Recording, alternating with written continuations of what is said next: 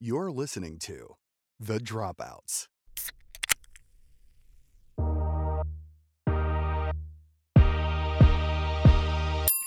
All right. Welcome to episode 11 of The Dropouts. I'm Jess, And I'm Morgan. and today we are talking about personal accountability. Yeah. But we will take we'll take a few minutes and do some housekeeping things. Um, do you want to talk about our Patreon restructure? Okay, so today is episode 11, which means we've been doing this podcast for 11 weeks. And initially, when we started the podcast, we were like, yeah, we want to do this like Patreon and we want to have all these tiers and we want to offer all this stuff. And I think that might have been naive of us to go into never podcasting before and also try to take on a Patreon with like multiple tiers and adding all this extra stuff. Because I think, I know it doesn't seem like it, but having a podcast is very time consuming. And I'm not complaining about that. I'm just Mhm. factually stating it is very time consuming. Um, I know on the uh, like on your end of a listener, you're like, yeah, I just listened to this episode. It's like an hour and a half, but behind the scenes, it's like I think I know I spend at least a day like writing, researching. I know Jess does the same, writing up the the bullet points of what we want to talk about and coming up with content and brainstorming new ideas and how we want to present things. And then we had the Zoom and all this stuff. So I don't want to stop doing that. I just wanted to make it simpler for everybody across the board for Patreon. So now instead of having tiers for Patreon, it's a flat rate of $5 a month. If you're in Canada, I think it's like 7 because the currency exchange, but um but it's $5 a month and you get to partake in our monthly Zoom, which we're still going to do. The next one is July 20th at 7 p.m. Central. And we are going to be talking about limiting beliefs and we're going to kind of like workshop it. That's at least how I envision it. I don't know if Jess has like a different vision for what she'd want to do, but I kind of picture doing a workshop style Zoom where we can work through limiting beliefs. Like, I want to send out or have available like something that you could print out beforehand to kind of like follow along help ask questions q&a access to jess and i asking questions insight um, problem solving things business questions anything like that so the next zoom will be like i said july 20th at 7 p.m we're going to do one every month just like we have been trying to do but we're just making it accessible at $5 a month for everybody we're taking away the multiple tiers which i like it it's simpler it's easier um, so that is the Patreon revamp, and I'm really excited to see everyone on Wednesday, July 20th. I really hope that you guys come. Um, for anyone that came to our vision board Zoom, I want it to feel like that, but every time, but with a different topic, you know, like Mm-hmm. diving into getting a deep dive, get, getting a more personal experience with like your own setting aside the time, showing up for yourself, showing up for other people. You know, an hour and a half to two hours for this Zoom is usually what it is. I would say an hour and a half, but um, you know, setting aside that time for you because we don't do it intentionally so often for ourselves. But this is an opportunity where it's like, well, I, I've already committed to this Zoom once a month that I'm going to go to, and it's your time to work on yourself and to work on an aspect of your life or an aspect of something that you want to improve and you can do it with a supportive community around you and so that's that's what we're creating. Um i know that like for me i'm part of several other zooms external of what we do um, and it's really really incredibly helpful to listen to other people talk to listen to other people get feedback because usually it's all relatable. You can always turn that advice back on yourself and say, ah, yes, I can see how this would apply to me, even though, you know, somebody else just asked that question and maybe it's a different situation. Usually it applies to you too. So I think it's helpful for people to just show up for themselves, you know, and that's ultimately what we want to do is continue to build that with Patreon. So um, $5 a month will get you that. Um, oh, and also we are adding so the last day of every month we're gonna everyone that's in the patreon we're gonna like randomly draw a winner and we're gonna send that person something every month. So it might be like a starbucks gift card and a book or maybe like a cute piece of jewelry and um like one of our favorite things or something. So that's what we want to do to thank everyone who's in the patreon is offer the zoom and offer like a giveaway every month. So you can do that for five dollars a month and i think I hope you guys realize like how much that supports us continuing to do this as well. and continuing to make content and continuing to be able to set aside the hours a, a week to be able to do this. So yeah, that is the Patreon. Uh sorry that was long-winded, but I just wanted to get that all out. Um yeah, it's all Jasmine, new stuff. yeah, I'm gonna um racquetball Bali over to you. You can talk about Bali. Bali. Um, I know we've talked about this before. Um, but we are going to Bali end of October. It's going to be October 21st through the 26th. We're so excited. I know we've said that so many times, but I cannot emphasize how great it's going to be. And there are still a few spots available. Um, the price actually, she was able to work some magic, and the price has come down a little bit. And there are also, um, I know we have had a lot of people reach out.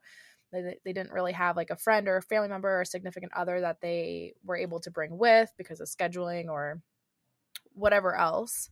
Um, but the place that we're staying at, there are a few rooms with twin beds. Um, so you can still come without really knowing or bringing someone and still get that split price. Yeah, we'll basically play like roommate matchmaker, you know, and I think Yeah. there's only limited how there's like two rooms that have split yeah, two or three, something Yeah. like that. But um, yeah, we'll play roommate matchmaker. We'll set you up with somebody, and honestly, like, I'm sure that people listening to this have traveled abroad, but if you haven't, you don't really spend a whole lot of time in your room. Like, you are really out and about doing stuff quite a bit, Yeah. and so you're really in your room to like sleep, shower, get ready for the day, and then you're out and about enjoying Yeah. the country that you came to see. So Yeah. I wouldn't Or, yeah. I wouldn't put so much weight into like, oh, who's my roommate going to be? Because really, we're all going to be there. Like Jess and I will be there. You can hang out with us. You can come come with us to do anything. You know, I'm pretty sure Jess and I will probably do a lot of stuff together, and everybody is quite clearly welcome to like come along with Jess and I. We more- are the more the merrier. yeah, yeah, and I know I've said this before, but like with Jess and I, what you see is what you get. Like the conversations that we have on this podcast, we talk about this stuff behind the scenes. Um, how we talk, how we interact. Like this is this is us. We're not putting Mhm. on some weird front when we're on the Mm-mm. podcast. So um Couldn't even if I wanted to.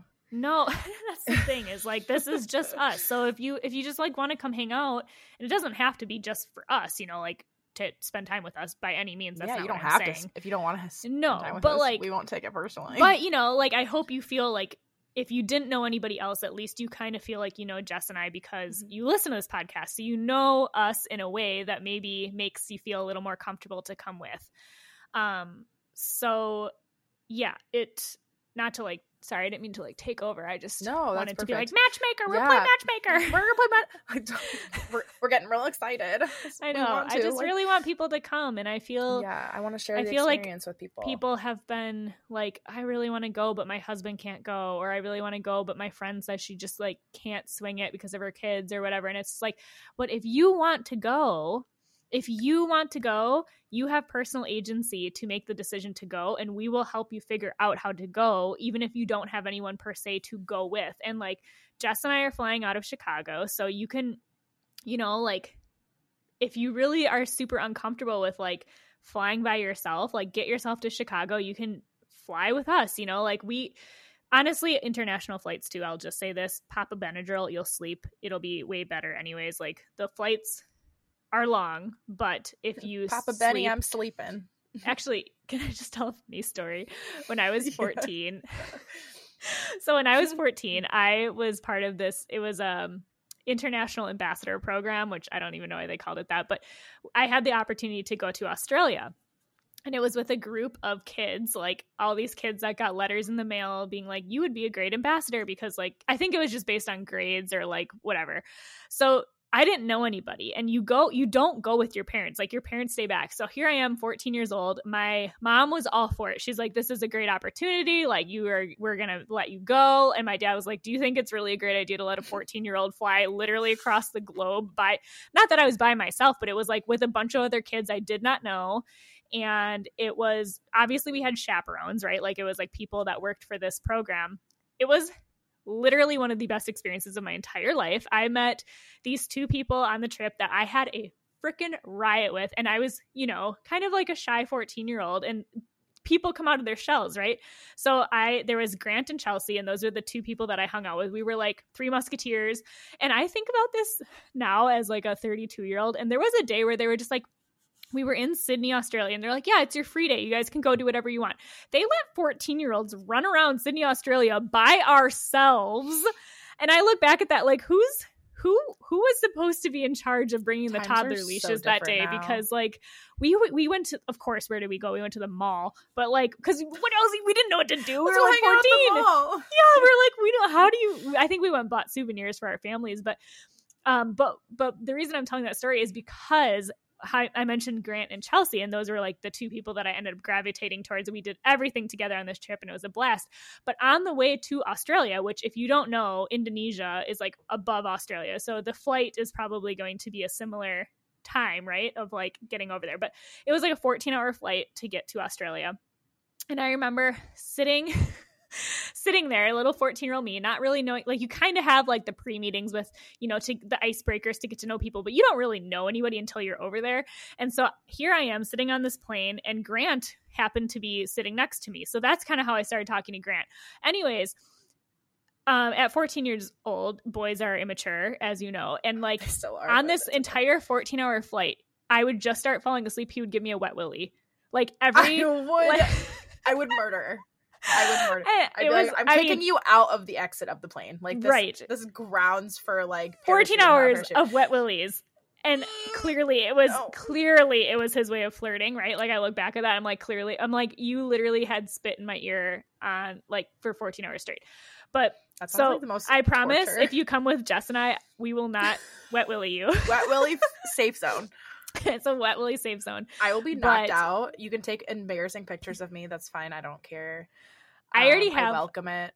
Yes, uh, I already have like all these plans of like those little gadgets that you can like s- like put your head to, like those sleeping tent things and like like I have so many fun things. I'm gonna post a blog about all the goofy things that I'm gonna bring to Bali and like you know those like air I don't know what they're called. They're from Apple, but I think you can. I think they're from Apple, but you put them inside your bag. So if they lose your luggage, you could be like, it's Oh, actually Apple right Tag. here. Apple Tag. I'm gonna get those. I don't know Yes. how pricey they are, but yes, um, we'll I have. No, they're not. They're not. That's the thing. They're twenty five dollars. Are you serious? Here, I thought they were gonna be like two hundred dollars. I have three. No, I have three. I have one on each of my dogs because they're stupid, and then I have one in my Oh, wallet. that's smart.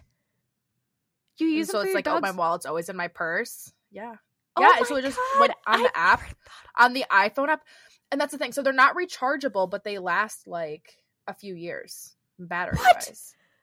So they're 25 bucks and that's the thing and that's the thing because and i think it's so cheap is it uses i think it te- and this is like the technology which is like kind of creepy but like it's we're gonna we're gonna ignore it um it uses like other people other iphones and stuff to like track like like because like that way the battery like locate it. yeah so Oh. like that's why the battery lasts so long because it instead of like having like a, you're not paying for like 3g or something That's like so it's really interesting. it's really cool and Dude, what's really cool too and that's and that's and they they made this like safe thing so like if because like people were like getting apple tags put on their cars by creepy people to tr- to track them and so if there's an apple tag near you for like a certain amount of time it will alert your phone and be like hey there's an apple tag by you is this yours That's so not? smart. Oh my god, I Mhm. love. Okay, but yeah well, you pull I, up you know like you know Amazon, twenty five bucks, seriously.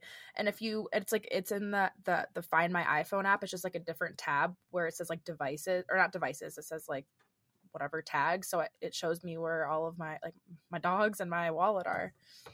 That's And so I think smart. I, I, love think that. you can make it make noise if you need to like. I, I'm not sure on that, but I'm pretty sure. if you had can. like a it, little like- kid at like bing, Disney World or something, like that would be genius too. Like Apple tag like, and oh, leash. I'm just kidding. At least the uh, Apple tag.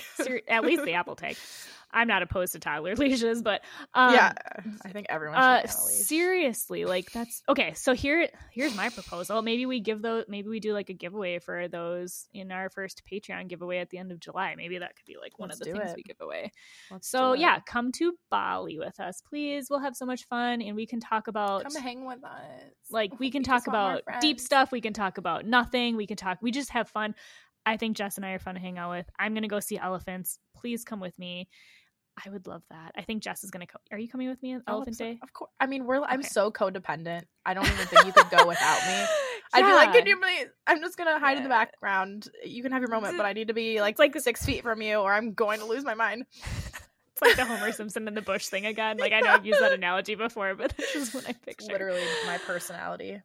Oh my gosh. Okay. So yeah, like and I just I know I've said this before, so like feel free to skip ahead, but like I just picture us having like these beautiful meals in the evening and the sun is going down and we're like sipping beverages and we're eating this like amazing fresh meal because there's a butler that's in the um in the place that we're staying, which like And I, think, is amazing too. Massages and they have like a chef there and stuff. So like I just picture these gorgeous meals and just sitting around after a day of adventure and reminiscing about that and like what was your favorite part and like what did you learn about yourself today and like having these conversations that are like meaningful and connecting and just I don't know, I just really want to connect with you guys more than just through a podcast and a monthly Zoom. I just want to be able to experience things with people. That's Yeah, all. I I just I, can't- think I it'd be can't- really fun. Yeah, I can't think of like a more like intimate, once in a lifetime opportunity to like connect with people. Truthfully, like it's going to be life changing. Yeah, I posted It's, this thing be, on it's going to be life um, altering. on my Instagram, my my Morgan Van D one. Um, and it was like this reel that I came across, and it said something like, "Everybody has two lives, and the the second one starts after you realize you only have one." So, like, you know, basically, you only have one life, and live it, live it. You guys, I can't stress this enough. Like, I worked in a freaking job that I hated for seven years, and I don't necessarily regret doing that because I don't think any experience is wasted. But I think of all that I robbed myself of in that seven years of not letting myself adventure and live and enjoy. And I'm so glad I'm not in that space anymore. But if you are in that space, I want to give you the permission slip to come with us and just enjoy life. Just enjoy life. You could get hit by a bus tomorrow, not to be morbid, but you could literally get hit by a bus tomorrow, right? Like, and then what? And then what did you miss out on? What did you say no to in your life that you're like, I said no because of that? I said no because I had a parent teacher conference that time. Like, I said no because I didn't know how I was going to come up with the money. Like, guess what? Money is replenishable. You will figure it out. We will help you figure it out. We will help you change your mindset will around money. you. Like, like let us help you get there because you only live once and it is important to live while you're here. You are here for a reason. Live, be free, do things, experience life, experience culture, experience other people across the planet. That's what it's all about. So that's my rant. Come with us to Bali, please. Okay. Sometimes I say instead of doing a dish, I'm like, you know what? I could get hit by a bus tomorrow. I'm not going to wash this dish right now. It's just to wait. and now I have dishes in the sink. Also, did you see? Did you see my passport? I got it, and I look like you, a porn star. you look like you should have some like badass Russian name like Svetlana. I look like an Well, assassin, but like okay, like an assassin Jess's on a picture porn star. Let me explain this to you guys because I know you can't see it. Jess's picture, she's like got this like sultry look on her face. She has like one eyebrow raised. It looks like she's got a fan blowing in her hair. She looks absolutely gorgeous. My passport photo, I look like a freaking toad. Like I literally look like a toad. Like I was caught off guard. It was the lady at Walgreens. I it was when I had really really dark hair, which I like liked but i also probably didn't carry as well as i thought i did. So my eyebrows were crooked. I had very dark hair and i literally looked like a little toadlet. And jess's is like model-esque gorge fine it's fine it's fine But here's We're all here's fine. the issue though, is they're gonna see that and they'll be like, "This is not her. You're not allowed to fly." Oh, or I'll get stuck in a country and they'll be like, hmm, "You're not this person. You look literally like a garbage dumpster." no you don't And it's That's it's gonna happen. It's gonna be really funny, and I hope it happens when I'm in a different country and not just stuck here. So I'll be like, "Oh no, I have to stay in Bali. What am I gonna do?" oh no they don't I'll make I'll post this as a reel so people can see what we're talking about and see how devastatingly misrepresentationness. and i will not be posting mine because i cannot You- live with myself If you guys want to see it, you have to come to Bali with us. So I'll show you my I'll show you my toad passport photo if you come to Bali. If we're all in the airport, I'll be like, "Who wants to see the toad?" oh, Show Oh, and tell. God, it's just like the most unflattering photo probably ever. Uh, anyways, what's new with you besides besides Bali? Besides planning all this, what what's been going on with you, Jess? I know last time that we did a podcast, we completely skipped over the introduction because we both had appointments to get to. Yeah, so we were. this time I was like, well, we should make up for it and like do a We'll little chatty chat. You guys want to hear all about my life? Actually, no. It's I um, It's do. been good. Yeah, life has been great. I actually got. I secured some capital for my new business, whoop. so it's kind of launching soon. And It's kind of really launching soon. It is launching soon. tuned. It is. It is. It is launching soon, and I'm really excited. And the people that do know about it are are excited. I'm excited. Everyone's excited.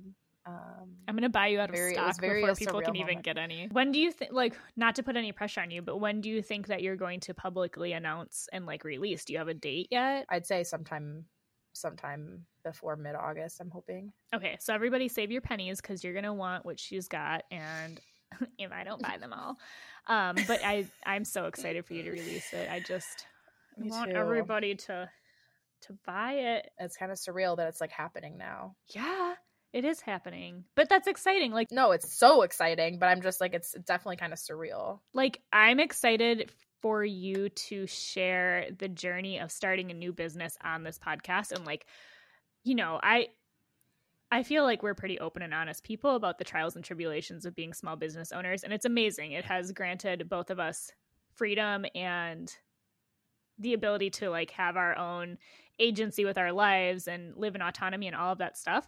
Um, but there's like parts that are hard. And so it's like we don't want to we don't want to pretend everything's a walk in the park, but it's all about how you handle things. It's all about how you perceive things. So it's like, you know, like I've had things come up in my candle business where I'm like, that if I was in the wrong mindset, I literally could have just shut the doors and never came back. Oh yeah. And Oh, yeah. you know, like it's like watching Jess start a business and having so many people on the podcast who are either just starting a business or who are in their business or who are on the cusp of wanting to start a business. It's like maybe maybe you could be like two steps behind Jess and just be like, you know what, she's starting a business and and Yeah, like I'm do gonna do it too. Yeah, it like- yeah, I'm I'm thrilled. I cannot wait for you to be able to talk about what it is and share it and yes, yes. oh, it's going to be so cute. I love it. I'm- Love love love. Love love love. Perfect, perfect, perfect, perfect, perfect, perfect. but yeah, So, that's been yeah. pretty much it. I've been um, just working on that, getting some logo orders done, Mm-hmm. um, and apparel is finally getting done and sent out Mhm. either tonight if I get to UPS before, because I was waiting on that printer, it just got delivered, um, or t- like first thing tomorrow morning. So I'm so happy that stuff's all freaking here and ready to go because I know people have been very patient. I mean, granted, I'm still technically within the window that I gave, but it's getting kind of close. Um, It's fine. and it's fine. Everything's fine. But Everything's yeah, fine. that and uh, yeah, I guess personal life stuff. But I know we want to get on to. Anyways, um, what's going on with you? I am going to a so I signed up for this um class, I guess for lack of a better term, like a online self-paced Workshop class kind of with thing, Cathy yeah. Heller, workshop kind of a thing. Cathy Heller. And um, she's like one of the people I listen to a lot that I'm very inspired by, that I have gained a lot of insight from. And she, I signed up for like a workshop with her that's online, and it it helps you work through money mindset or bringing in more abundance or changing how you perceive the world so you can bring more stuff in, right? And so I signed up for this and I was just like, oh yeah, it's a little more expensive than I wanted to pay, but it's okay. Like I'm to it's totally fine. And then I found out like randomly I got this email and it was like, "Oh yeah, so you like here's our itinerary for Malibu." And I was like, "What do they mean Malibu?" I totally did not understand or did not realize that the package that I signed up for included um a 3-day intensive with her in Malibu. So like that was kind of like a happy surprise where I was like, "Oh, I'm going to go to Malibu." Yeah, I remember you Um, which messaged is- me and you were like, "Is this?" I'm confused. they yeah. send this to me on accident? I was like, "No, babe, you're going to Mo- you're going to Malibu. Like this is happening." Yeah. and it's like so kismet because here's the thing is like Malibu is quite expensive, right? But Adam's parents live like 35 minutes outside of Malibu. And so I'm going to fly into LA. I'm going to stay with his parents. So it's a pretty cheap endeavor for me to be able to go besides the investment I made for like the actual course.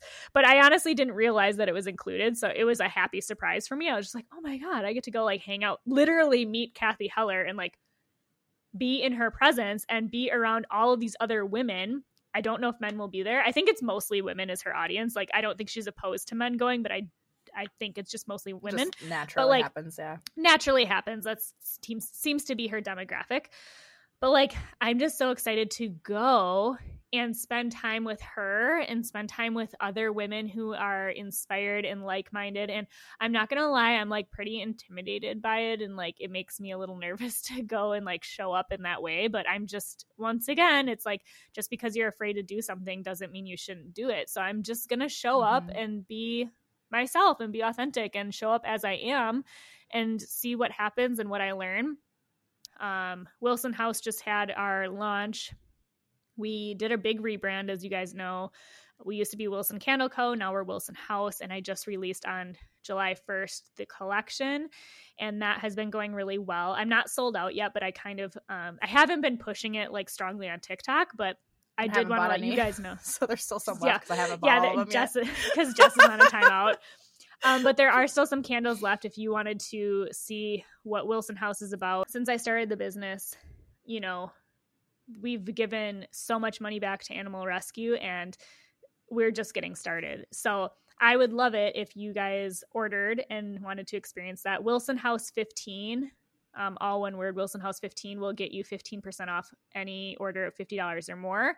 Like i said there are fragrances that are sold out but i do have a lot of fragrances that are amazing that i still have in stock. Like tobacco caramel um, sugared lemon is one of my favorites. Pineapple and evergreen is one that i curated and like made and it's been one of my favorites and it's been I know it sounds really weird, but everybody that's ever bought it has been like, this is like amazing. And I just made a new one, pink grapefruit and pine, that is amazing. It's like oh, luxurious. It's like this luxurious scent. I'll send you some, Jess. It's okay. You will get I'm. Sorry, I you promise. guys. I, I can't help it. I'm just so at the end of the world. Lakeside like, Summer is like. Die another one of my favorites. It's kind of got this like smoky undertone to it. it. I just and I'm not trying to like toot my own horn here, like toot toot, but like I just want to share with you guys. I just want to share with you guys, like I made this, I did this I did this and I want to share it with you guys. And like, I don't know, I, I'm really proud that I did this.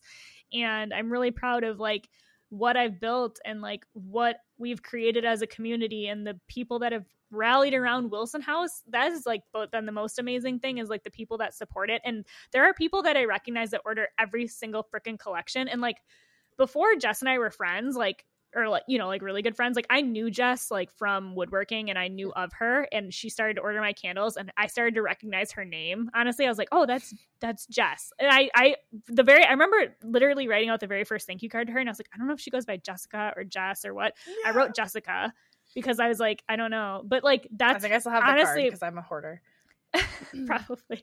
But it's like you know like it's a community of people. It's brought people yeah. together and um, and it's all in the name of animal rescue and so i'm really proud of that. And um, i'm i'm starting another because i'm neurotic i'm starting another company in so um in or another business i should say. It's been in the works for like what just like eight months? I've been mm-hmm. thinking about it and trying to get it up that and was running one of the it's first just... things you told me before i even had your phone number because i was telling you about me starting a business and you're like guess what? There's a little secret. I'm starting i'm starting another one too. And i was like I was like, oh, oh yeah, God. I forgot about that. That's so funny. And then a friendship was born.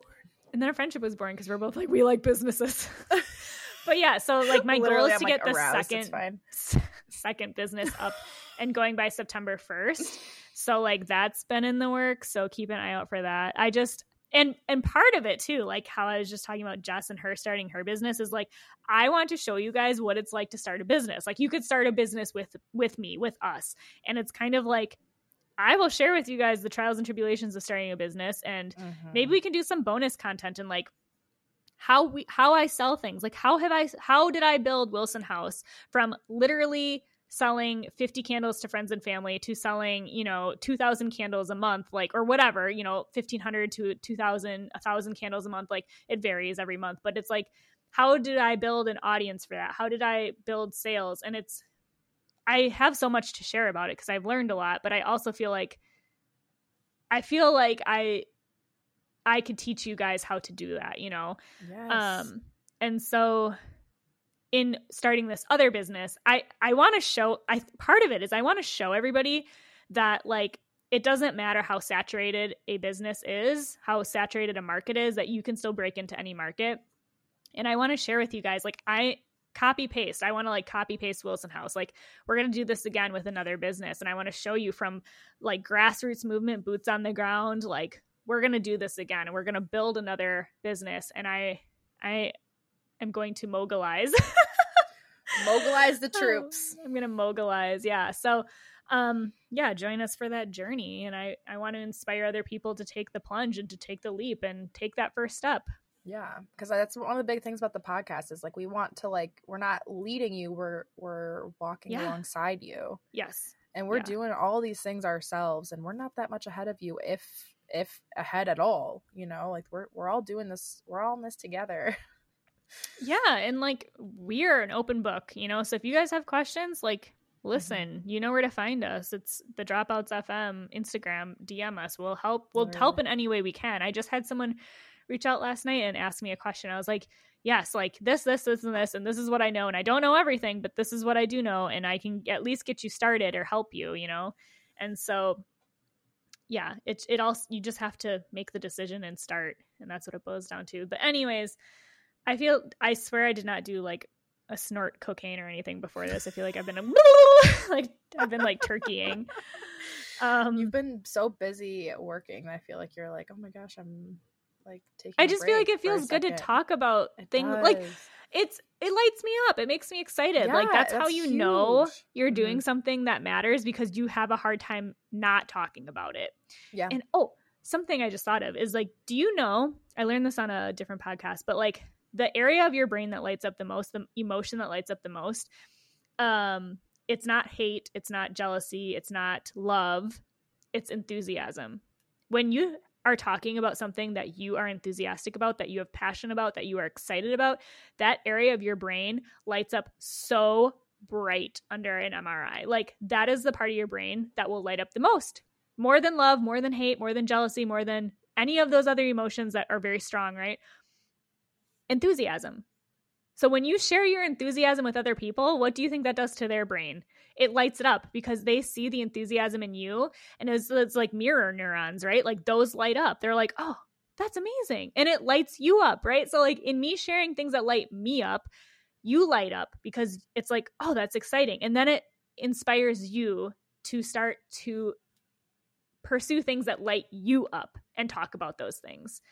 So anyways, that's my whole spiel on what's been going on with me. I'm excited. I'm I'm excited for so everything. excited we're, we have enthusiasm We're enthusiastic. Um, so yeah, So- Jess, what are we talking about today? Like, let's take a deep dive. And I want to preface this it. with if if there's anything in this episode where you are getting cringy or you're like, it might be a sign. Mhm. and I'm Like, saying that with pure love. yeah we're pure saying love and compassion. out of love and we're not we're not immune to it i think we all have moments of weakness where we have and we'll talk about this in a second but yeah if you're feeling any resistance to anything we say Take a peek. let's unpack that let's, Let's unpack let's that. take it br- yeah unpack it get a journal out if you're a therapist bring it up with your therapist i Yeah, journal about it. Well, You'll be journal about it, surprised what it and come if up. Yeah it's it's very eye-opening and you know again it's it's putting yourself in a vulnerable position in a position of discomfort but what do we say there's growth in discomfort you're not going to Mhm. grow if you stay in the same comfort com- comfortable place that you're at Right.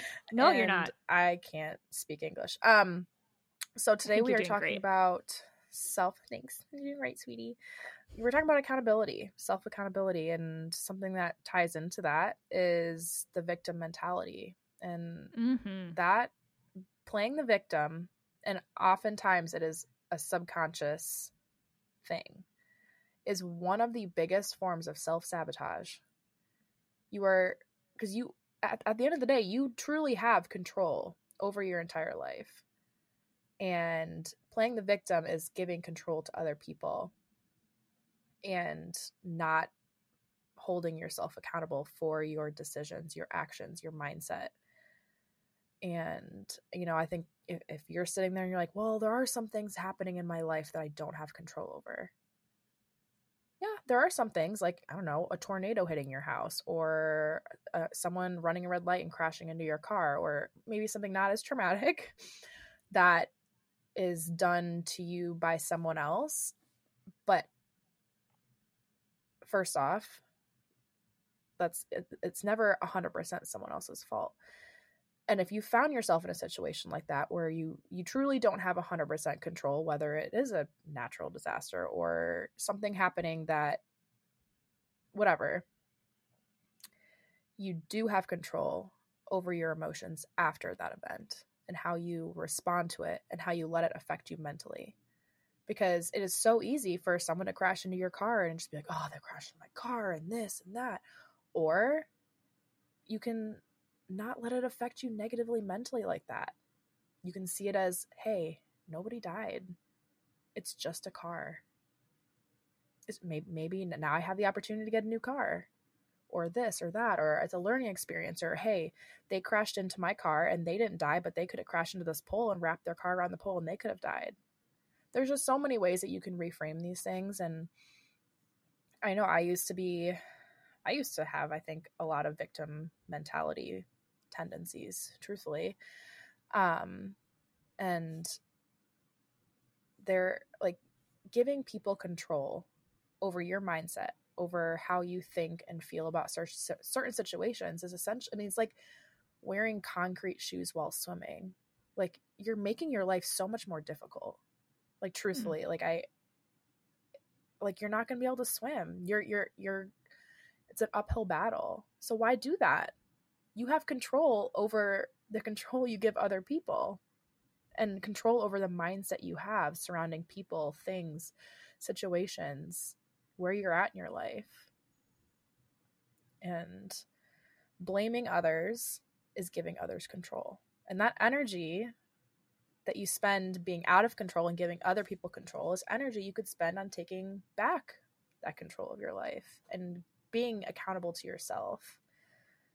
And I know people probably feel resistance to this, but there is truthfully every single situation, every single single situation in your life, there is positivity to be extracted out of it. Every single one. And you don't you you don't you don't agree with that? Bet, message me. I will show you a positive way to turn that situation. And I think and again, I never used to be like that. I, I never used to find positive in every single situation. And, you know, it might seem like, oh, that's really hard because this is really shitty or this is really shitty. Just try it. Now it's like hard for me to stay in a negative mindset surrounding something. Like it's harder for me to do that. Like someone will say, like, like a family member or a friend, they'll be like, oh, this or that. And I'll be like, well, or maybe it's it's it's giving you an opportunity to do this or now you've gained perspective on this or like there's there's always something positive to extract from a situation whether it's experience knowledge a new perspective gained seeing growth in every situation every experience is such a gift and it's a gift that anyone could have if you just let yourself have it it releases those concrete shoes while you're swimming. And again, I think victim mentality, I know we we said it it, it is I think the, the just just the the phrase or the term is kind of like I don't know. I think it, it, can be kind of like a little, little like a little cringy, a little uncomfortable, um, a little cringy. Yeah, like I, I'm feeling, I'm feeling targeted right now. Well, let's unpack that. Well, and if you're feeling um, targeted, like red flag. Like, well, are, are you, you, okay? So you're you're playing the victim, um, but. and again, I know the words, and I think if if you want to reframe it as self accountability, because I think those are the the terms kind of go hand in hand a little bit. Um, because anytime you're playing the victim, is you are shifting accountability from yourself to someone else. Um a lot of like there there are i mean you can even i think there's even like tests online to be like am i playing the victim? Because i feel like it's something like i said is so subconscious that it, sometimes it's hard to realize it's happening especially if you've been doing it your whole life. I mean you don't know any different right? And that's okay. Now now we can shift and and move away from that. And one of the things i think that people do that that have that victim mentality is is you it's like everyone owes you something and you don't have any responsibilities. And all of these signs and symptoms or whatever you want to call it it's all lowering your self accountability to avoid failure to avoid responsibility in a situation. And i think it's kind of a coping mechanism um because you see these things that things that are your fault or your responsibility or, or because a result of something you've done or said or thought and you shift it to be someone else's fault because it's easier and more comfortable and it's easier to not take responsibility for your actions right? I mean it i mean it, it is easier objectively. Um until you find yourself in an endless victim mentality mindset and then it's not not easier. But um i think it manifests in a lot of different ways whether you think you have the right to give up or you don't want to try something or you try something and give up right away. Um or you know blaming people and everyone else for your situation because sometimes it's difficult to see your own role in a problem and the outcomes of previous decisions so it's just it's like well just see the bad in others and point point that out instead of focusing on what you could have done differently or what you did to put yourself in this situation. And again it's not comfortable. It's not because you're getting really real with yourself and sometimes it doesn't feel great because you're like oh wow yeah this is all i did this. I did this and now i need to work through it and it's it is my it is my doing and it's not someone else's doing. So again probably not going to be comfortable and that's okay right? Anytime you feel uncomfortable just remember that that's that's you growing. You're going to grow from this situation like every time. Um and another thing i think that people with the victim victim mentality victim complex is they see the dark side of things and i i think one of the one of the signs if you're feeling gloomy and depressed and you're just seeing the negative in everything um, that might be a sign. Um, and i think and morgan and i had talked about this a little bit. We've had some things come up recently involving other people that inspired us to do this episode really. And we had a zoom last week. I really wish we would have recorded it but we didn't. Um we're, we're trying to get in the habit of recording more of our conversations because usually we won't record it i'm like oh that was such a good conversation. Um and i think it's it's hard for people again to realize that they're playing the victim because it's so subconscious right? And i was we were talking and i think a good exercise that you could do um, is whether you have a journal or you pull out a piece of paper and start writing things down just write write down something that has happened that maybe you feel negatively about or you feel out of control about. And if you're writing down other names like other people or whatever it may be you're putting control and responsibility and fault on someone else other than yourself. And I think writing that down, if you start writing things down, whether it's, I don't know, there's so many different examples, but if you're writing these things down on paper and another name comes up, why why are you giving them control?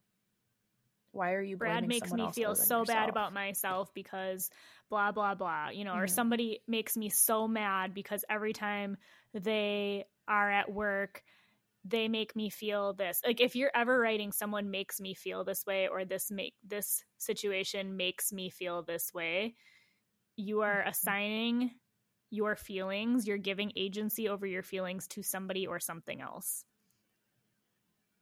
yeah just as an example yeah. you know just no, as like exactly. if you're finding yourself yeah literally if you're writing down any feeling that you have or anything that's happened quote unquote happened to you or any any thought really in your journal or on this piece of paper and it's involving someone else there's a very very very very good chance that you are simply shifting control and responsibility to someone else over a feeling thought action, whatever it may be that you have, and that you are not being accountable to yourself. You are playing the victim. And again, I know that word. I know that word is is uncomfortable. And this it really this really comes down to how real you are with yourself. Because that in itself is a form of self-sabotage. If you're going to live in this in this I don't know, I'd say almost borderline delusion and not be real with yourself and tell yourself these lies, that's that's self-sabotage. That is you getting in your own way. So I really, really recommend if you, whether you feel like you are playing the victim or you're like, oh, maybe I'm like, no, I'm not. Well, try writing some things down. It's it's very freeing once you start realizing how much control you have because you have control over your entire freaking life. Nobody else does. Literally nobody else does. Unless again, you hand it over. Unless you hand it over. And a lot of people do. I know I have. I have so much in my life handed control to other people. And then it it it starts this cycle where you give control to someone else, then something happens. And then you blame them and then you're negative about it and you're like, "Oh, I don't have any control over my life." Well, it's cuz you're giving control to someone else. Stop doing that. Stop doing mm-hmm. that.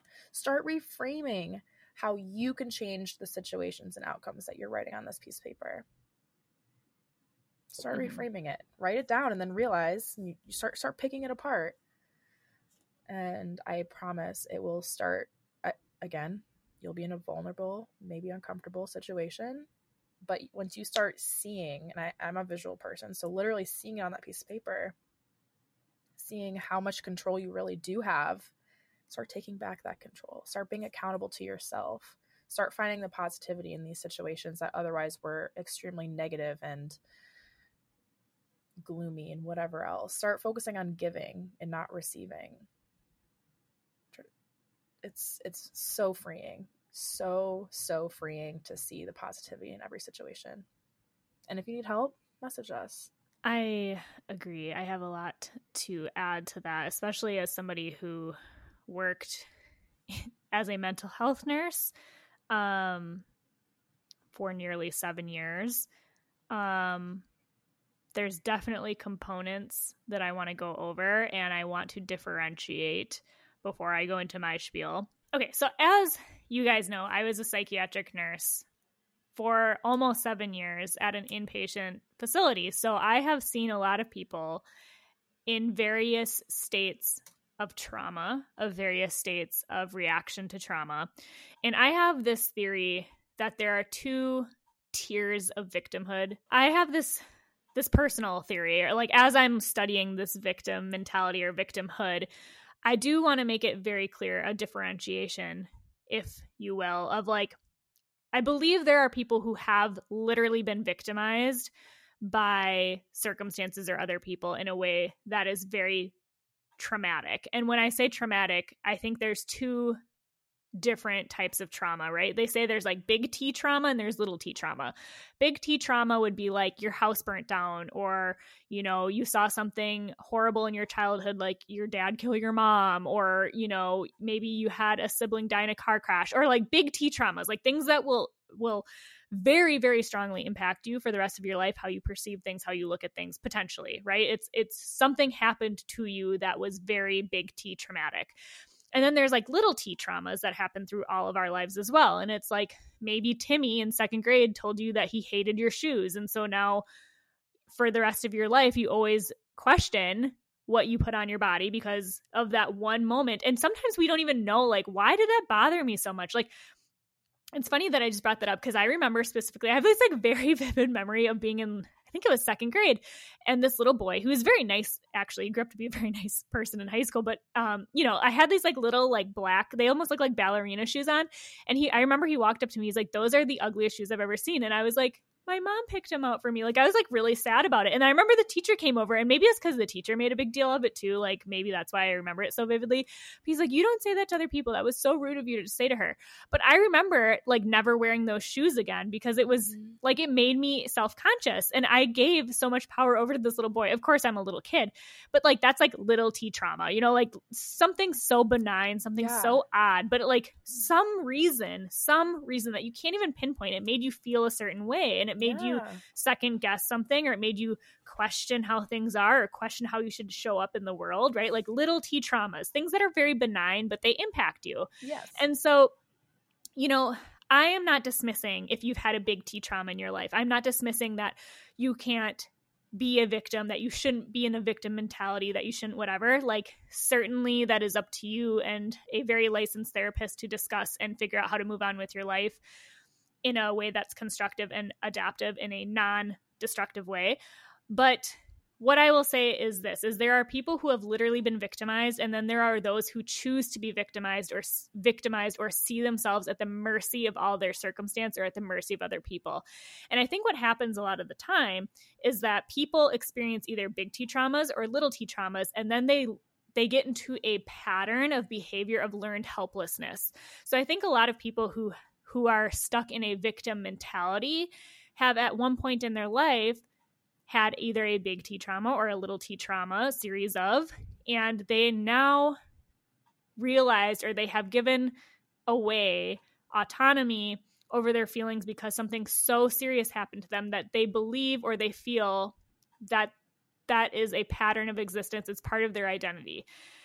And what I want to say, what I want to preface this with before I jump into my whole spiel about the victim mentality in the way that we are talking about it is like I said, I saw I saw thousands of people come through the doors of the mental health institution. Thousands, thousands and thousands and thousands over 7 years. And I can tell you the patients who excelled, who improved, who didn't come back to the facility are the people who took responsibility for themselves.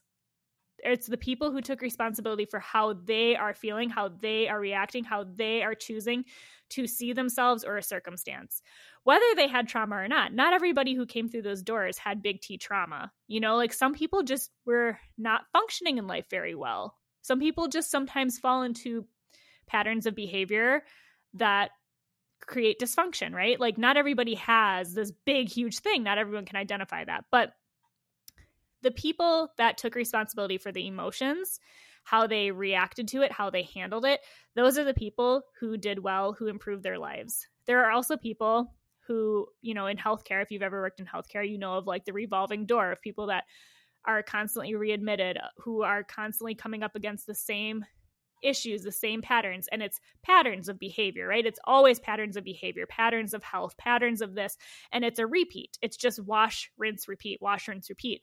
You get them healthy, you get them to a stable place, they go back out in the community, something fails, and obviously there's a lot of circumstances involved in that. Not everybody is equipped with the with the faculties that you and I are, but that's I think the audience that we are speaking to are people who are, for the most part, functional people. You know, they're functional people who maybe have issues. Just everybody has issues, right? But they're functional people. So those people who lived in a space of victimhood deteriorated and succumbed, succumbed to their story that their trauma is their entire identity. There are people who walk around and their trauma is their entire identity. And what I want to make clear is I am not victim shaming. I am not victim shaming. But what I am saying is it is not your fault what happened to you. It's not your fault what happens to you, whether it's big T trauma, little T trauma, circumstances, somebody said something to you that you took a certain way. It's not your fault that those things occurred. But it is your responsibility. It is your responsibility to choose how to cope it's not your fault what happened to you, but it is your responsibility.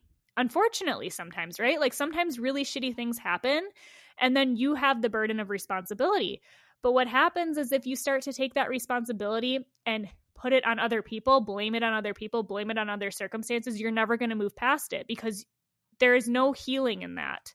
There's no healing in that. Lamenting in the space of victimhood will never, ever, ever, ever, ever, ever serve you. Lamenting, and I want to say it again lamenting and victimhood will never serve you. It's only going to disempower you, it's only going to strip you of your potential. And what I want to ask is if you have been li- living in a space of victimhood or victim mentality, is that doesn't feel good, right? I mean, we've all been there. I have lived in a space of victimhood and I'll tell that story, but it's frustrating and it's saddening and it's painful. And there's no movement forward when we're choosing to focus on how external people or circumstances influence our thoughts, influence our feelings, right? There is nothing that feels good about living in victimhood you might get false rewards about it. You might get some attention. You might get people catering to you in a way that maybe is somehow cathartic to you or soothing to you, but that's maladaptive.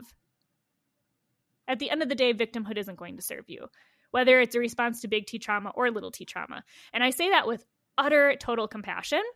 I really do. I really do. Because we've all had things in our lives happen to us to varying degrees where you can look at it, dissect it anyway, and you could choose how you react to it anyway.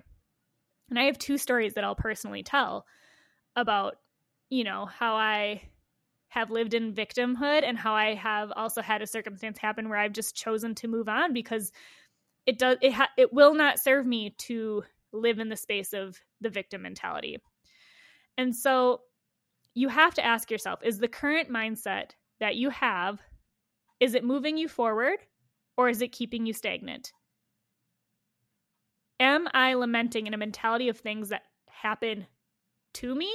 Or are you living in a state of things happen for me? And that's a very different energy flow.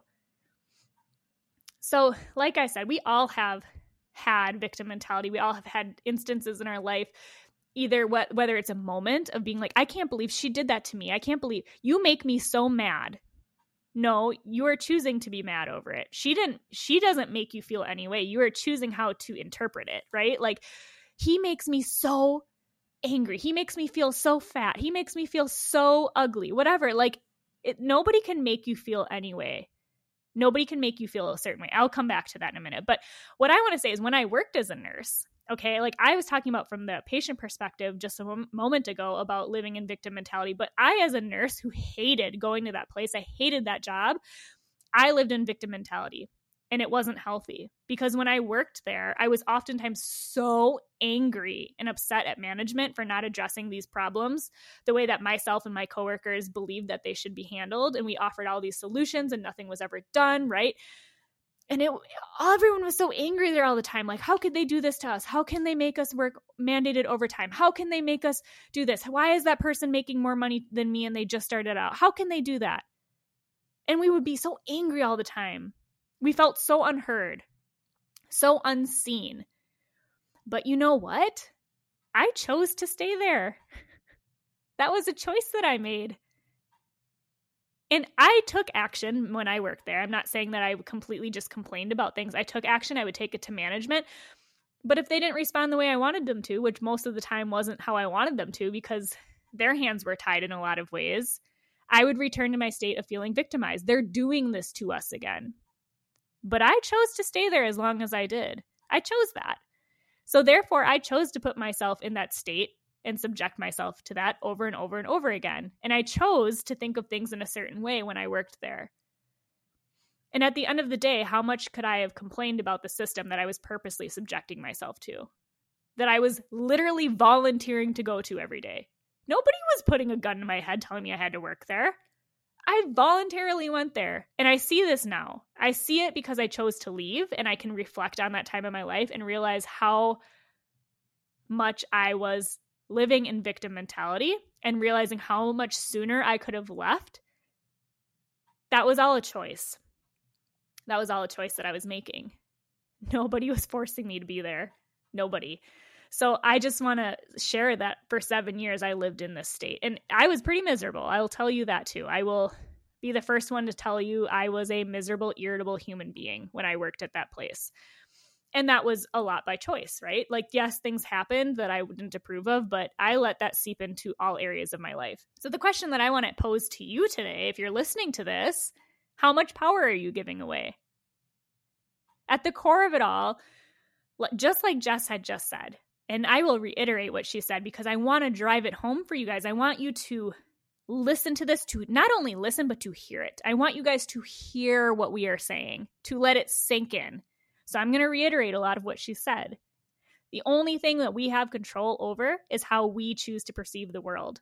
And we have the power to choose which lens we pick up, how we perceive our world, how we think about our situations, how we think about our relationships, how we think about our circumstances. When you assign all of your feelings, all of the decisions that you make, all of your actions, all of your reactions, all of your self worth to people or circumstances external of you, you are living in a victim mentality. So when you identify as a victim, you're losing all of your power. You're not only losing it, you're actually intentionally giving it away. You're not losing it. Nobody's taking it from you. You are giving it away.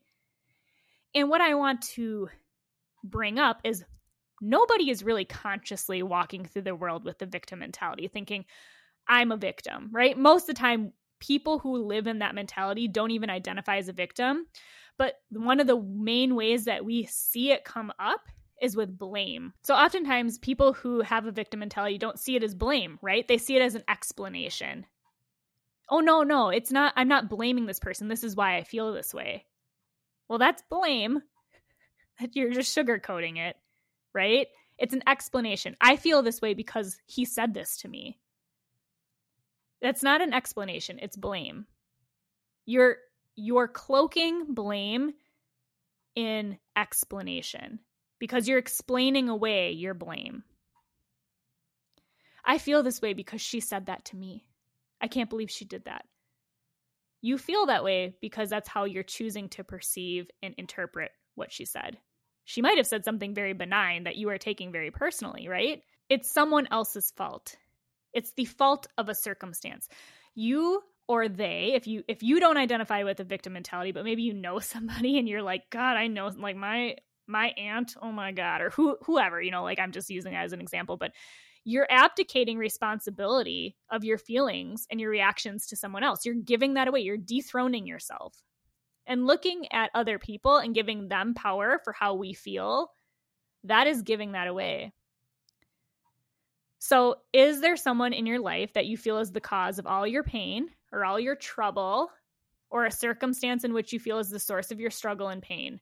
Do you look to others for blame? Are you giving other people the power to make you feel that way? Are you not losing weight because of food? Or can you not start your business because I don't have money? Are you allowing your perceptions of your circumstances to dictate how and what you do, how you feel, how you react to those feelings? So, what I also want to say is the victim mentality doesn't mean you're weak. That's not what it means. It simply means that you've fallen into a pattern of behavior and a, a, pattern of thought processes. And all it is going to be, it doesn't mean you're weak. It just means you have to figure out that cycle and break it.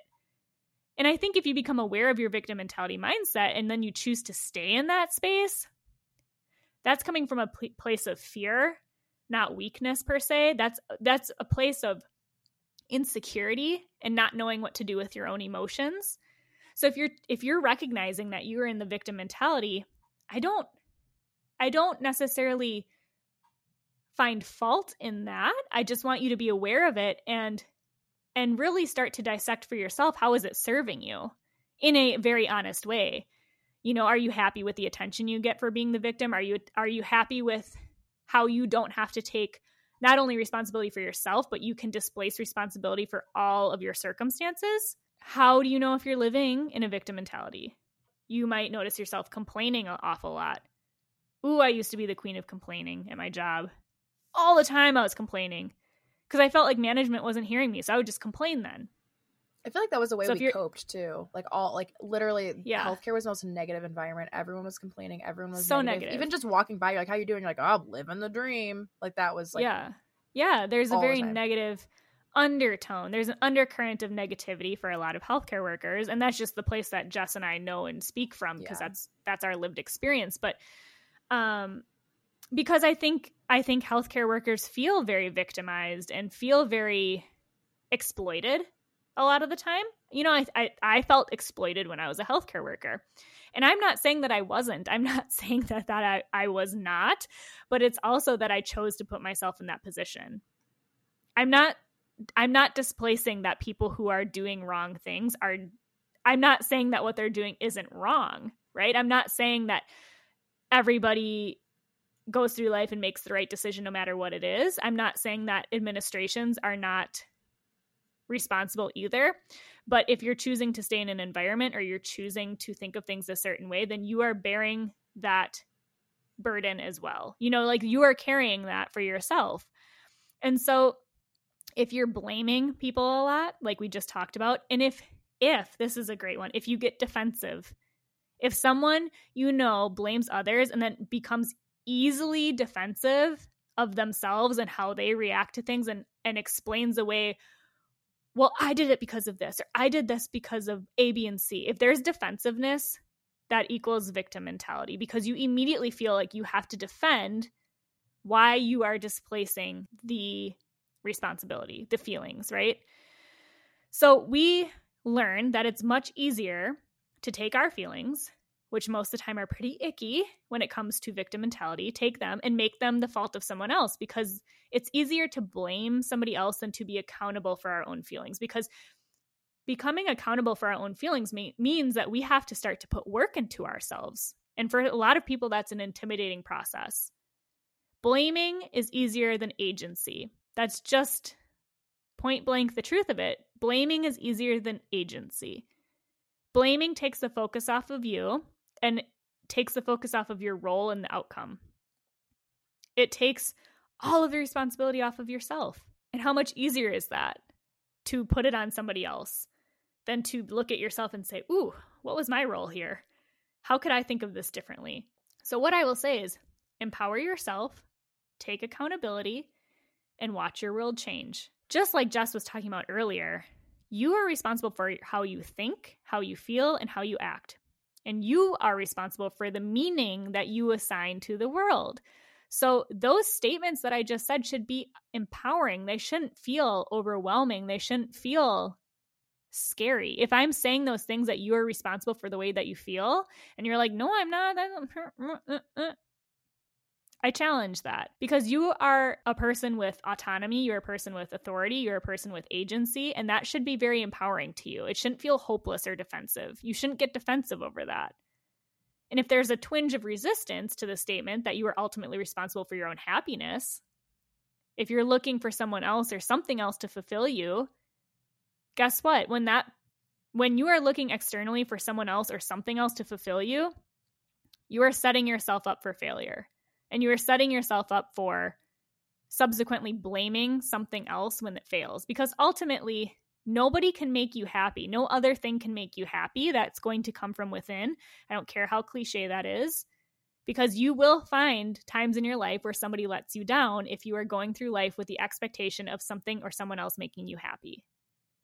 It's unrealistic to put that much power in anybody else's hands. Because nobody think people can't even make themselves happy how are they going to make you happy all the time, too? You have to take that back. So we have the power to think what we think, perceive what we want, choose how to interpret things, how we interact, how we engage. We do. No one else can make you feel any way without you telling them that they can make you feel that way, without you telling yourself a narrative.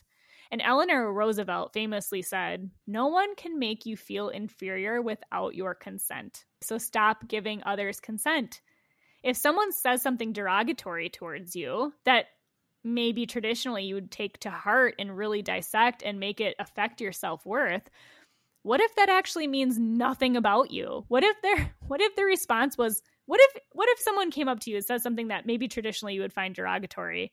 And instead of taking it to heart what if you just said well that was an interesting opinion you have or do you know you just said that out loud? Like what if you just bounced all that right back towards them because ultimately it's a reflection of them. It has nothing to do with you. When people are jerks to you, it has nothing to do with you and everything to do with them. it reminds me of like as a kid where it isn't the saying like I am rubber, you are glue, whatever you say. yes. Bounces off me and sticks, sticks, to you, you because bitch. Yeah. Oh, because the adult version. but you know, like it's true. It's like people okay, here's my other thing, really quick on the side. People who are critical of others or belittle others or who say derogatory things towards others, we see it online all the time. It's become very prevalent in our society online, like internet trolls and stuff. People who are healthy do not operate from from home base of being like automatically wanting to say something critical towards somebody else if you if you are constantly operating from a place of being critical of anybody else that's a reflection of you more than it is about anybody else because that means your home Oh base my gosh, is flawed it's flawed right like if you are constantly walking around criticizing everybody else that is an internal reflection that is an internal sec- insecurity that you have Yeah, a reflection and a projection of probably Yeah. things you feel about yourself, but you're using this like judging other people and criticizing other people to like distract, whether you're probably a subconsciously. I see it all the time. It is like one of the most off putting things ever. healthy people don't walk around wanting to cause harm to others. Healthy people don't walk around with this like some of the things that I see online I'm, I'm like I would never think to say that to somebody. Like where does that even come from in your mind that you that would come out of your mouth much less that you would physically take the time to type it out.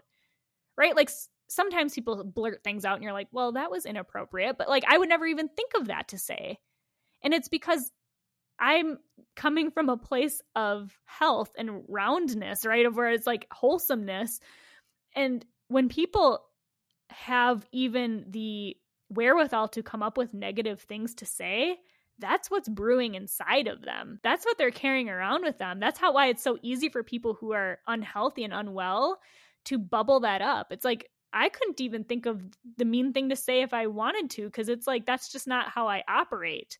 So it's really again way more of a reflection of somebody's internal insecurity. And this is a good example. The other day i was um, scrolling on instagram and some some girl who like she's a she's a fitness person like re- really well-known fitness person. She's very sweet and she found out she's pregnant and she's like six months pregnant and she actually didn't know but she it, it's a whole story whatever but somebody on her thing commented i don't know how you could not know your own body that well uh, like laugh my fucking ass off you know, like element, whatever the acronym is. And I looked at her profile just out of curiosity, and she has 10,000 followers and she is a fitness person. And I was like, the fact that you claim to empower other women is alarming to me.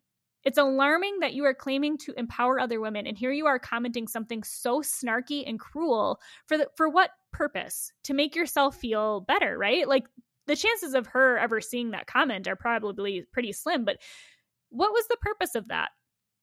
what was the point of that? I even commented very, very, uh, I tried to do it with compassion, but I was like, people, it's only people who struggle internally who say things like that. And I hope that you find peace because it was gross. You know, like it was just so gross.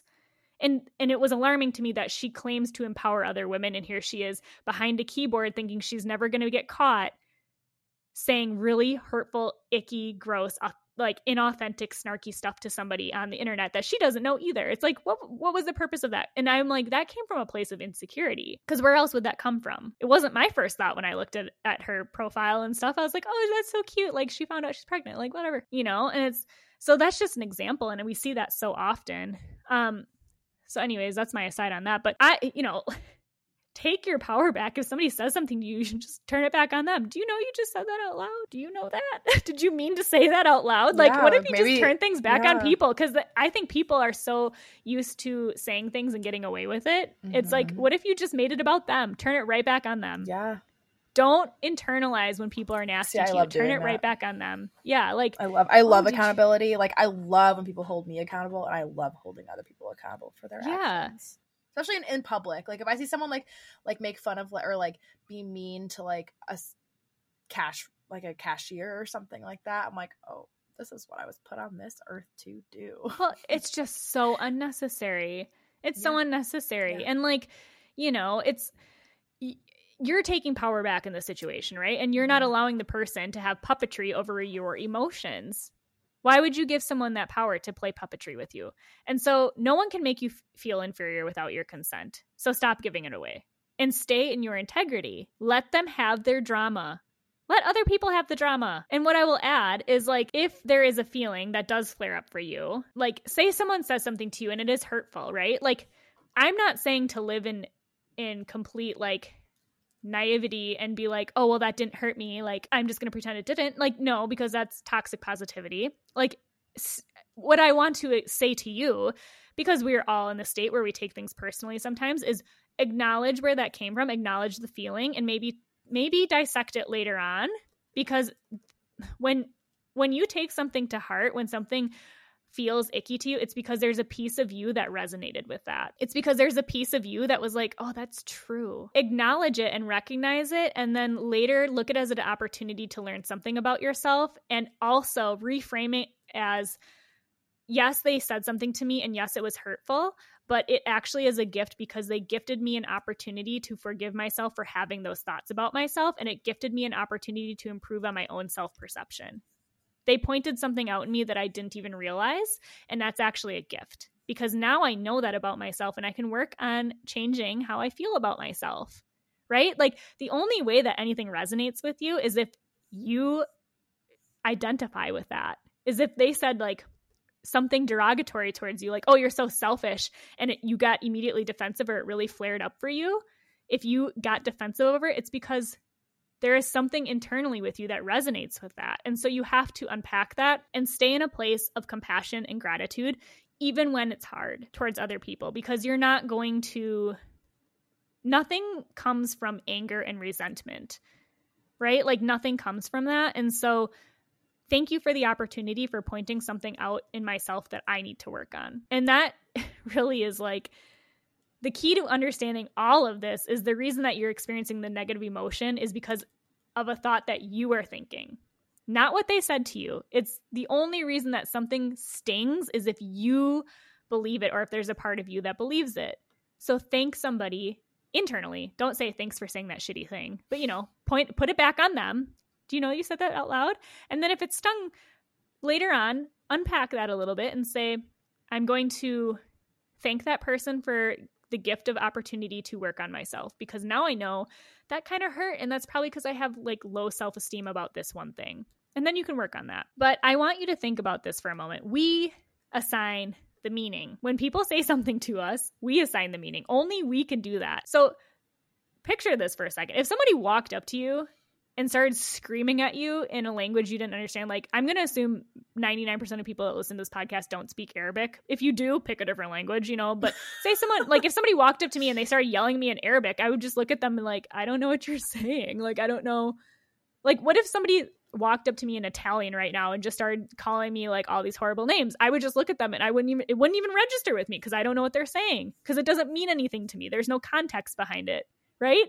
So like you give it context and you if somebody walked up to me in Arabic and started yelling at me, I'd be like, "Oh, that's weird." And I would just walk away. Like I'd be like, "Well, that was so odd."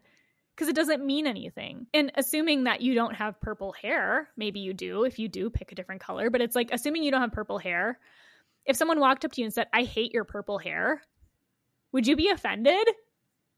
No, because you don't have purple hair. Like, it doesn't register with you you don't have purple hair so why would it why would it offend you right? Like there's no part of you that identifies with having purple hair so it doesn't bother you. Now if somebody walked up to you and said you're super ugly and it bothered you that's because there's a part of you that identifies with being ugly or feeling ugly yeah. versus like if you didn't feel that way it wouldn't register with you. You'd be like huh, yeah. that was weird. Just like how i don't have purple hair it doesn't register with me. I don't think i'm ugly so that doesn't register with me right? So like what if we could take the power back of every interaction that we have in that way? And what if allowing other people to negatively influence our emotions, we can stay neutral and simply make people's comments mean something about them and nothing about us. And ultimately, we have the power to do that. We have a responsibility to determine how we feel about things they are not responsible for how we feel. And also, like, something I want to point out is when people are in an extreme state of like victim mentality, you might assign meaning to things that weren't even attend- intended to be offensive, right? Like, I'm just talking about,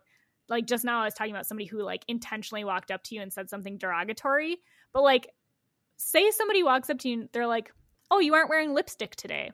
As an observation. Like, say you always wear lip, red lipstick and you're not wearing red lipstick today.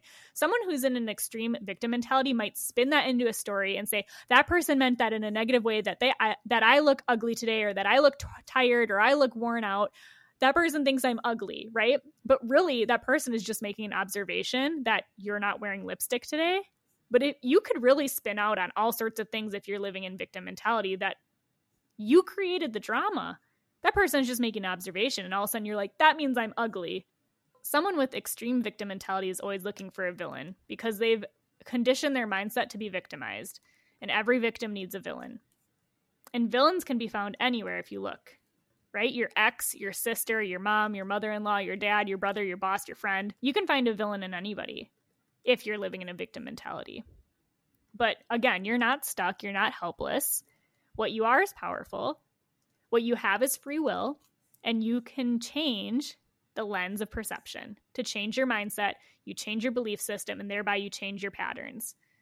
So, as with everything that we talk about on this podcast, the sooner that you become aware that you may be living in that state, the sooner that you can make changes in your own patterns of thinking and thereby changes in your behavior, which will thereby change the results that you're getting out of your life. Because remember, at the very core of everything, your thoughts, okay, the thoughts that you think, influence your feelings.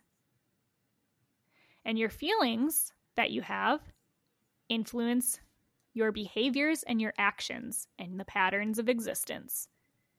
And your actions influence the results that you get and the consequences that you have. And it all loops back to thoughts because you're going to always look for patterns that reaffirm your thoughts. It's how our brain works. So, again, your thoughts influence your feelings, and your feelings influence your behavior, and your behavior influences your results. So, change your thoughts equals changing your life. The last thing that I'll bring up is that I was on a Zoom last night, and this is a beautiful example of somebody who's choosing to not live in a victim mentality. There's a woman on the call. She's 62 years old, and she is the oldest um, woman, I think, in our cohort of women who get together. And she has MS and she's a very inspiring woman like she's very lovely she's got like an incredible demeanor but how easy would it be? Like she's in a wheelchair she's wheelchair bound she has like a little bit of a speech delay speech pattern um you know impediment from her ms and it takes her a little bit longer to like say things but she's very clear in what she says she's very intentional with what she says and how easy would it be for her to succumb and say, like, oh, well, I can't do anything because I have MS, to be a victim of her circumstance and her physical ailment? It would be so easy. So many people do that, right? Like, so many people say, like, I just can't do it, so I'm not going to try to do anything. She uses her MS to help mentor other women who have MS or who have been diagnosed with MS, and she helps them with the thought process. She helps them with reframing it. She helps them with the struggles that they have physically. She she has used her experience with MS to empower other women. Where she could easily take the route of victimhood and say, I can't do anything because I have this physical impediment or this physical ailment. And how many of us are unencumbered by such ailments and still choose to live in the space of self inflicted limitations? Here's the here's a woman who very easily and justifiably by a lot of people's standards could just say I can't do anything. But you know what? She has internet access. She can still use her hands. She can still talk. She can still make connections. She can still um, get around in her car with the help of like, you know, um, tools and accessories that allow her to drive. Like she can still do these things and she chooses to do those things. She chooses to use tools. She chooses to look at things in a way that she can do it. Yes, maybe it's adaptive, but she's still doing all of these things and she's still inspiring other people. And so, how many of us, completely unencumbered by any of those severe struggles, still choose to live in a space of self inflicted limitations? It's all a story we tell ourselves. It's all patterns of behavior. It's all, and that's all of our patterns of behavior boil down to the narrative that we tell ourselves. So, what's the story you're telling yourself? What is your story? Are you going to be the victim? Are you going to make your feelings the responsibility of everybody else? Ultimately, that's impossible. Nobody is responsible for your feelings except for you. So, what I want to wrap up with is is this, and I want to remind you of this again is you have to ask yourself, is your current mindset, your belief system and your pattern of behavior moving you forward?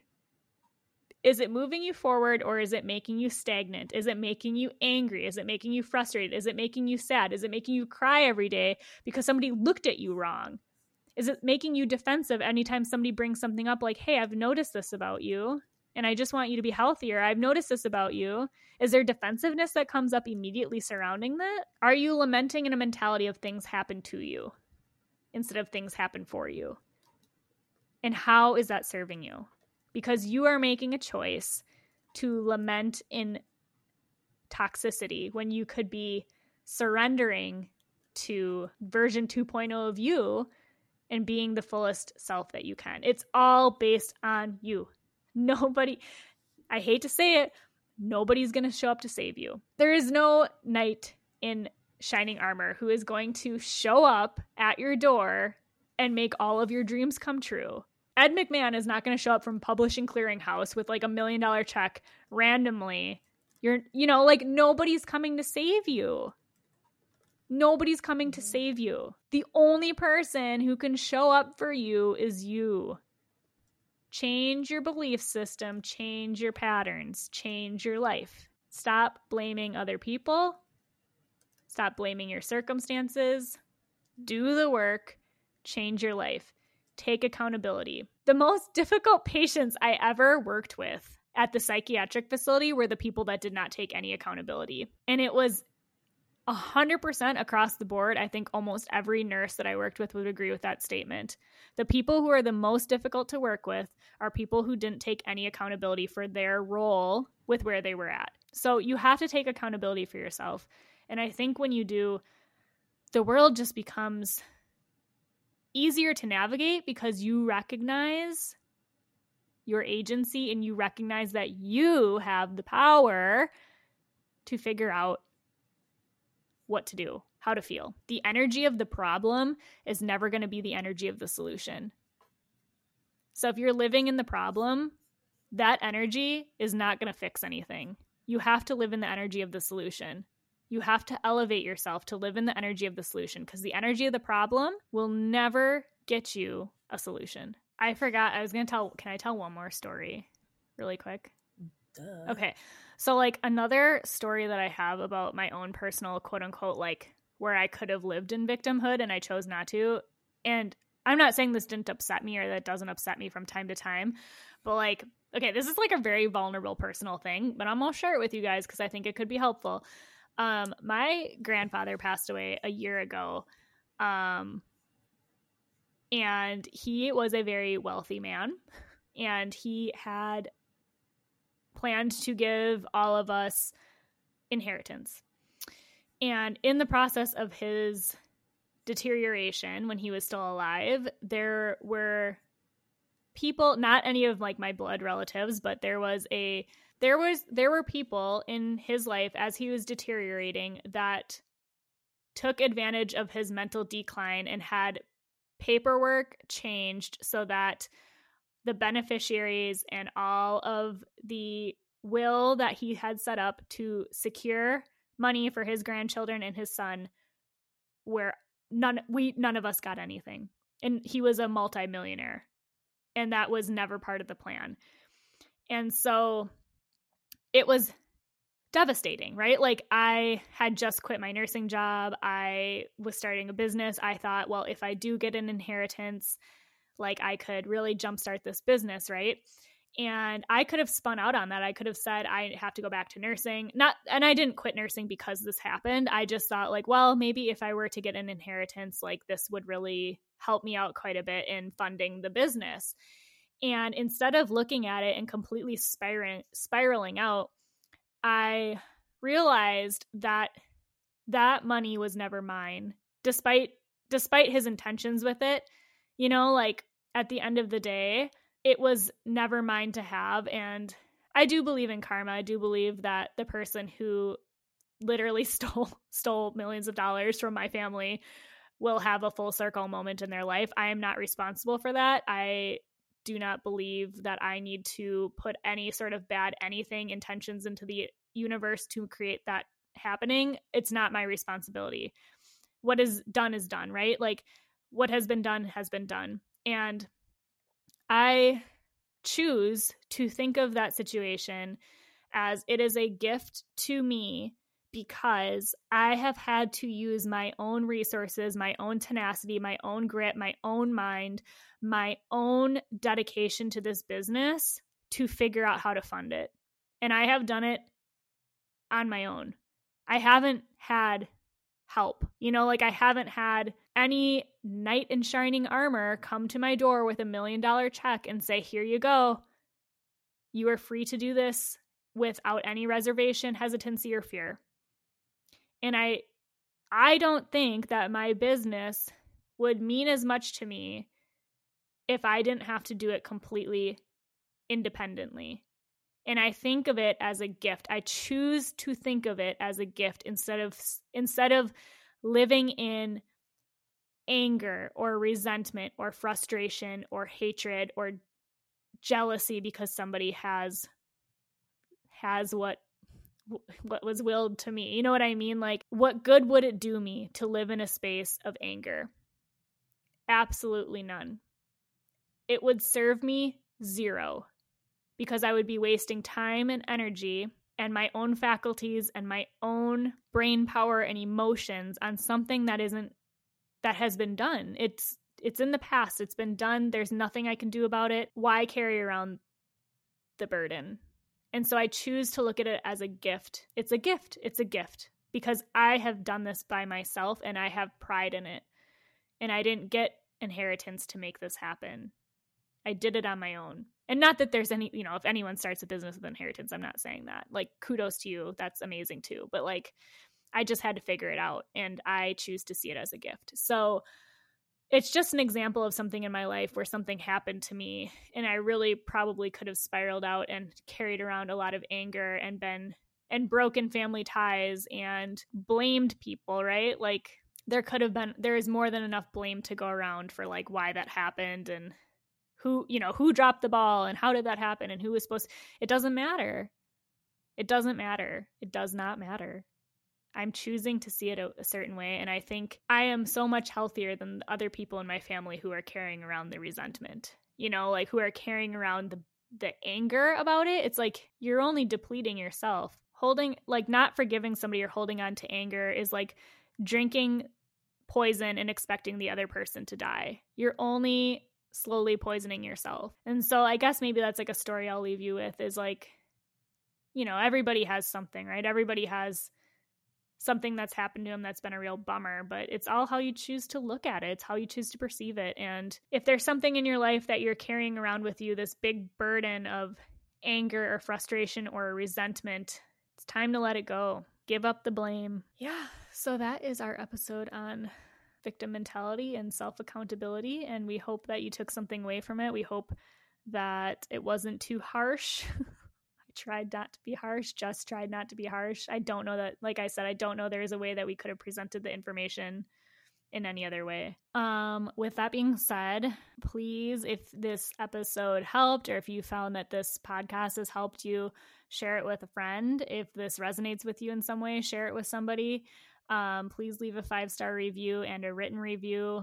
Um, the written reviews are really helpful. If you have any questions, comments, concerns, we are at the Dropouts FM on Instagram, like FM Radio. You can DM us on there.